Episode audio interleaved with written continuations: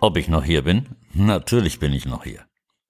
Aus mindestens zwei Gründen, aber dazu komme ich noch etwas später. Ein kurzer Flug war's. 45 Minuten ohne Test oder gar Impfung. Nicht einmal ein Test seit Beginn dieser umetikettierten Grippe in 15 Monaten. Ich bin so positiv. Also positiv erstens, dass ich negativ bin und Zweitens, dass das auch so bleibt.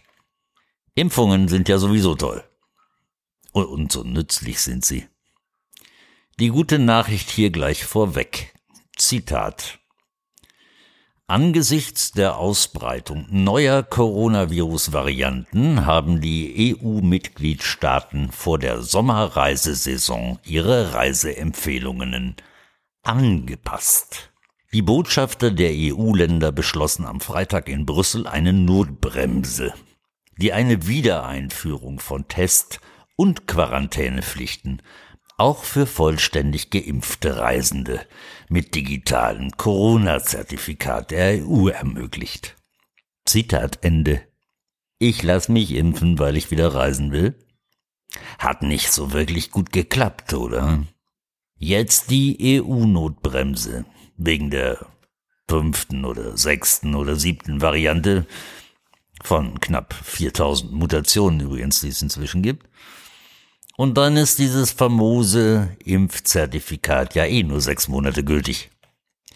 Nicht so gut gelaufen mit dem Freiimpfen der Grundrechte. Nicht wirklich. Oder? What's new, man? Ricapod.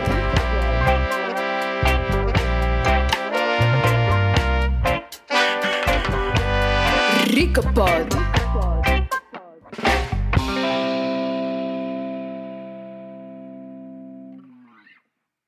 Also der Reihe nach.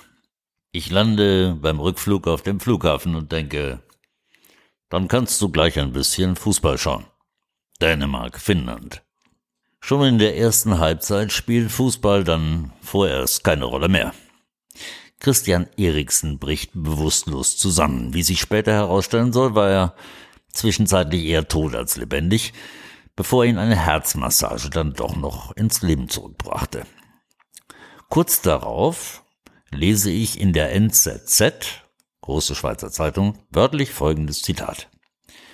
Die EM 2021 wird zu einem besonderen Aufwacherlebnis für die Fernsehzuschauer. Christian Eriksen, dänischer Spieler, kollabierte während des Länderspiels. Der Chefarzt und Kardiologe seiner Mannschaft Inter Mailand bestätigte in einem italienischen Radiosender, dass Eriksen am 31. Mai den Pfizer-Impfstoff erhalten habe. Hm. Also ein gesunder, hundertmal medizinisch gecheckter Fußballprofi bricht auf dem Platz ohne Gegnereinwirkung zusammen. Er springt dem Tod gerade noch so von der Schippe. Und niemand, absolut niemand, außer der NZZ, erwähnt auch nur in einem Nebensatz, dass dieser Fußballprofi zwölf Tage vorher geimpft wurde. Seltsam aus meiner Journalistensicht. Sehr seltsam. Im Gegenteil. Am Tag darauf beeilt sich Giuseppe Marotta, der Direktor von Inter Mailand, ausdrücklich zu erklären, Eriksen habe weder Covid-19 gehabt, noch sei er geimpft worden. Und gleichzeitig verschwindet die NZZ-Meldung vom Vortag aus dem Netz. Macht ja nichts. Ich bin so positiv, dass wir das jetzt öfter sehen werden. Also, dass kerngesunde Menschen eine oder zwei Wochen nach der Impfung bewusstlos zusammenbrechen und von einem zufällig anwesenden, hochspezialisierten spezialisierten Notarzt im Café oder in der Boutique in letzter Sekunde gerettet werden. Es spielt aber auch letztendlich keine Rolle. Die sogenannten Impfstoffe sind sicher, vielfach getestet und äh, sicher eben. Und selbst wo sie nicht sicher sind, ist ihr Nutzen größer als ihr Schaden. Bei Impfungen. Bei Corona war von Nutzen und Schaden nicht die Rede, durfte man auch nicht, aber bei Impfstoffen ist das wichtig. Wie genau dieser Nutzen in Zahlen aussieht, kommt jetzt. Minimale Statistik aus den Vereinigten Staaten. Im Jahr 2019, und wir gehen jetzt drei Jahre zurück vor dieser Krise, im Jahre 2019 gab es 203 gemeldete Impftodesfälle in den USA. Im Jahr davor, 2018, waren es 119. Und 2017 waren es 85. Wiederhole die Zahlen. In den letzten drei Jahren 203, 119 und 85. Seit Dezember 2020 und bis zum 23. April, also innerhalb von vier Monaten diesen Jahres, wurden 3362 Todesfälle für den Impfstoff für Covid-19 gemeldet. Das sind ungefähr 30 Menschen pro Tag, die an diesem Impfstoff sterben. Muss wohl nicht so wichtig sein.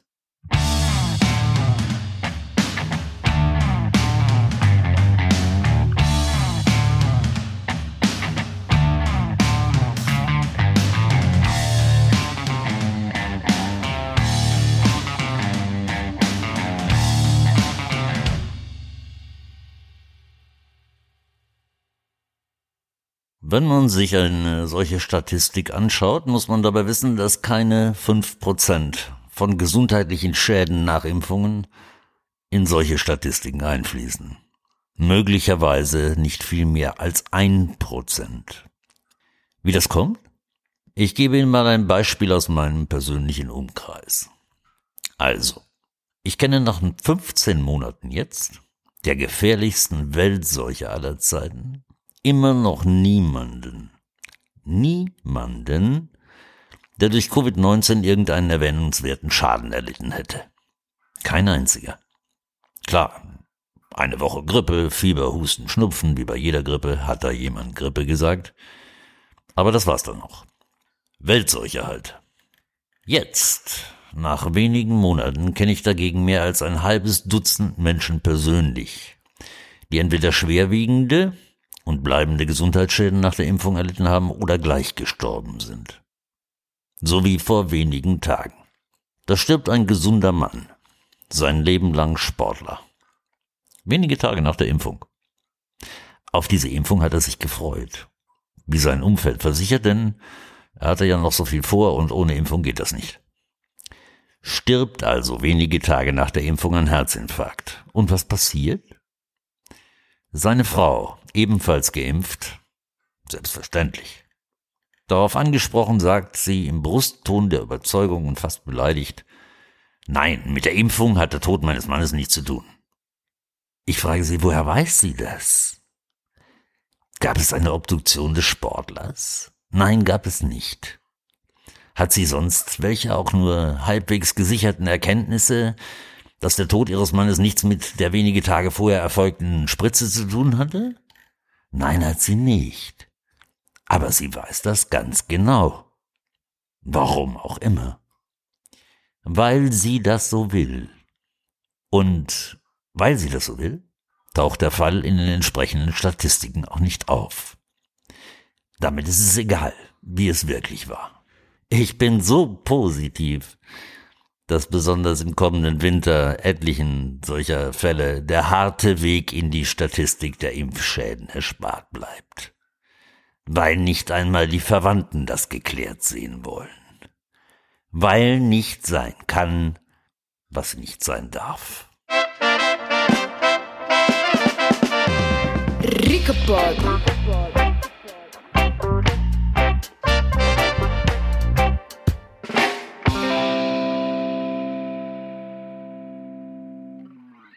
Was ist denn nun Zweck der ganzen Geschichte?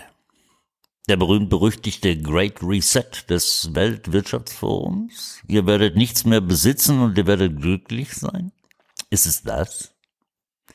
Also dieses bis zum Exzess getriebene urneoliberale Rezept, das nicht wenige völlig verwirrte Geister als sozialistisch oder kommunistisch bezeichnen möchten? Letztere haben zum Beispiel übersehen, dass ich mir alles leihen muss, wenn ich nichts mehr besitze und glücklich sein soll. Und dass alle diese Dinge, die ich mir leihen muss, mir nicht gratis geliehen werden. Und insofern Besitzer haben, die dafür abkassieren. Und wer wird das wohl sein? Hm? Ob die Besitzer aller dieser Güte, Güter vielleicht bei der WEF-Konferenz im Saal sitzen, kann das sein? Übrigens, sitzen die alle auch dann in dem Saal, wenn ein alter Mann namens Klaus Schwab morgen das Zeitliche segnet und nicht mehr als Alibi-Watschenbaum zur Verfügung steht. Aber wissen Sie, eine andere Frage finde ich viel spannender. Die Frage lautet, die Aussicht, nichts mehr zu besitzen und glücklich zu sein, ist das wirklich so schlimm? Oder anders, würde das wirklich so viele Menschen stören? Kleines Beispiel aus meinen vergangenen Tagen. Ich war ja auf einer der kleinsten Atlantikinseln in den vergangenen Tagen, 25 Kilometer Durchmesser. Dort sitze ich also in einem kleinen Ort, in einem Restaurant. Ein spanisches Paar kommt rein, beide Mitte 30 und setzt sich an den Nebentisch auf der Terrasse. Zunächst beiden, bleiben beide Masken auf. Die junge Frau und der junge Mann schauen in ihre jeweiligen Handys. Wisch, wisch, klick, wisch, wisch. Dauert eine Weile, bis der Kellner kommt. Wisch, wisch, klick, wisch, wisch. Mit knappem Seitenblick bekommt dann der Herr Ober die Wünsche mitgeteilt. Die Augen bleiben dabei meistenteils auf dem Display. Wisch, klick, wisch. Bis dann Brot, Alioli und die kanarische Mocho-Soße kommen. Dann wird kurz etwas in den Mund geschoben. Und weiter geht's. Wisch, klick, klick, wisch. Ich kann in diesem Moment hinter meiner Sonnenbrille auf das Display der Senior schauen. Nur Scheiß, entschuldige. Sie liest nicht etwa irgendeinen interessanten Text, sondern Känguru-Klicks von einer Belanglosigkeit zur anderen. So geht das, bis sie bezahlen. Die einzige Kommunikation bestand darin, dass sie ihm einmal ihr Display hinhielt und sagte, guck mal. Er grinst, er nickt und schaut wieder auf sein eigenes iPhone. Szenenwechsel zehn Minuten später. Dasselbe Restaurant, dieselbe Terrasse. Ein Ehepaar kommt. Und ich vermute, die waren aus den baltischen Staaten. Sie haben einen zwölfjährigen Sohn dabei. Die drei setzen sich an einen anderen Tisch in meiner Nähe und Vater und Mutter schauen jeder auf sein oder ihr Handy. Wisch, wisch, klick, wisch, wisch. Der Sohn hat kein Handy. Er sitzt verloren am Tisch, schaut gelangweilt für sich hin, bis der Kellner kommt. Dann wird rasch bestellt, dann dieselbe Szene. Vater und Mutter stieren ins Display. Der Junge schaut angeödet, beginnt auf seinem Stuhl leicht hin und her zu wippen. Nach vorne, nach hinten. Das geht so, bis das Essen kommt. Und passiert zwischen Essen und Rechnung bestellen. Erneut. Ab und zu sagte der Junge etwas und ließ einen Satz los, versuchte Aufmerksamkeit zu bekommen, erntet aber nur ein Nicken oder ein Brummen vom Vater und wird weiter ignoriert. Sie kennen solche Szenen wahrscheinlich und haben Ähnliches schon selbst erlebt. Hier kommt meine Frage. Glauben Sie, dass dieses spanische Paar oder die erwähnte Familie wirklich irgendein Problem damit haben, wenn sie nichts mehr besitzen und glücklich sind? Ich glaube das nicht. Solange sie da sitzen können, diese Wisch, Wisch, Klick, Wisch Amöben, irgendwas zu essen bekommen und ansonsten der Staat ihre Masken zur Verfügung stellt und die Lockdowns und die Impftermine anordnet, haben die wahrscheinlich gar kein Problem. Wisch, Klick, Wisch, Wisch. Ich bin so positiv, dass wir mit diesen Menschen eine komplett neue Gesellschaft errichten. Die erstrebenswerte neue Normalität strukturieren. Mit dem nötigen Abstand zwischen uns. Den haben wir längst. Musterbeispiele für Solidarität, Kommunikation und empathische Nächstenliebe. Das WEF muss gar keine Angst haben. Aber jetzt, jetzt geht es erst darum zu verhindern, dass diese Impfkampagne, die mittels Angst, skrupellosestem Druck und teuren PR-Kampagnen jeden Tag brachialer wird, nicht ohne jede mögliche Gegenwehr hingenommen wird. Ich habe ehrlich gesagt erst geglaubt, hier ging es nur um Geld. Viele Billionen Euro für Big Pharma. Das glaube ich inzwischen nicht mehr. Denn dann hätte man sich damit zufrieden gegeben, eine völlig neue Technologie in Windeseile einführen zu können und 70 oder 80 Prozent der Erwachsenenbevölkerung die Spritze zu setzen. Das sind bereits viele Billionen über die nächsten Jahre gegen dieses Virus und die nächsten drei. Da aber, wie man nun klar sieht, jetzt auch noch die Kinder, die kein bisschen krankheitsgefährdet sind, unbedingt gespritzt werden müssen, glaube ich nicht mehr an rein finanzielle Absichten. Dahinter steckt etwas anderes, das ich noch nicht definieren kann. Aber es lässt mich frösteln. Diejenigen, die Kinder jetzt dazu verpflichten, sich impfen zu lassen. Und die Eltern, die das hinnehmen, sind Verbrecher und gehören ins Gefängnis. Die, die es anordnen und die Eltern, beide. Warum ich immer noch laut bin? Auch wenn der grassierende Wahnsinn täglich mit und ohne mich weitergeht. Aus zwei Gründen vor allem. Erstens, es bröckelt und es bröckelt nur auf der anderen Seite. Noch nicht genug, aber jeden Tag ein bisschen. Nur auf der anderen Seite bröckelt es, nicht bei uns, die wir diese Neuauflage der Vogel- und Schweinegrippe längst durchschaut haben. Und der zweite Grund. Ich bin fest überzeugt, dass die wirtschaftliche Krise noch nicht einmal begonnen hat. Die Verwerfungen werden erheblich zunehmen, ganz unvermeidlich. Mit sehr, sehr unschönen Auswirkungen. Und dann wird es auf der anderen Seite noch viel mehr bröckeln, auch unausweichlich. Dann genau braucht es uns. Wir werden erläutern müssen, warum fast 30 Bundesstaaten der USA die Maßnahmen inzwischen aufgehoben haben. Wir werden erklären müssen, wer uns mit den Statistiken der Intensivbetten wie betrogen hat. Wir werden in der Summe diejenigen abholen müssen, deren Schreck der Erkenntnis sie von der Couch gewirbelt hat. Ich bin so positiv und diesmal ohne jede Ironie, dass dieser Tag kommt. Ich weiß es. An diesem Tag wird es uns brauchen, Sie und mich. Noch nötiger als heute. Viele haben noch immer Angst, aber ich habe in den vergangenen Wochen mit gar nicht so wenigen Menschen gesprochen, die genau wissen, dass dies der größte Betrug der Menschheitsgeschichte ist. Wenn sie sich meist auch noch nicht trauen, den Mund aufzumachen aus Angst vor Image oder gar Jobverlust.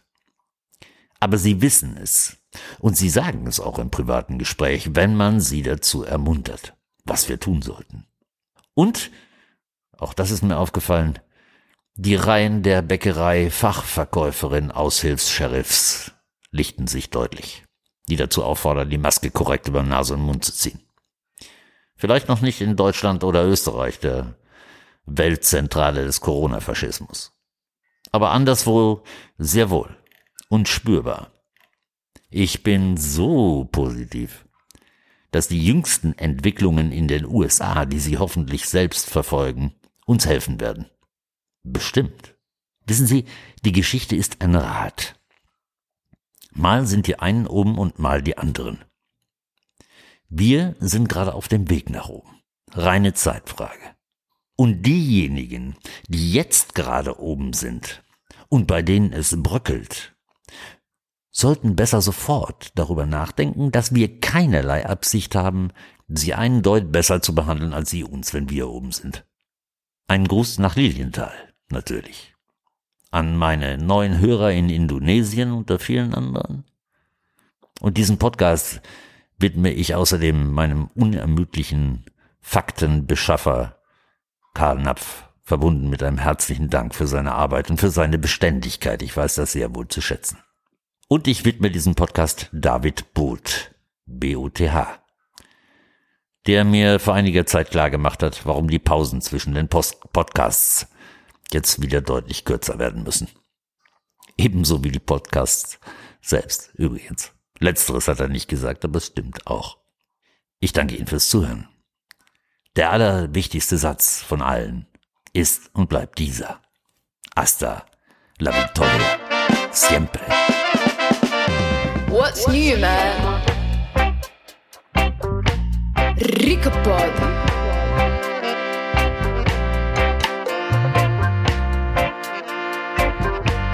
Ricopod.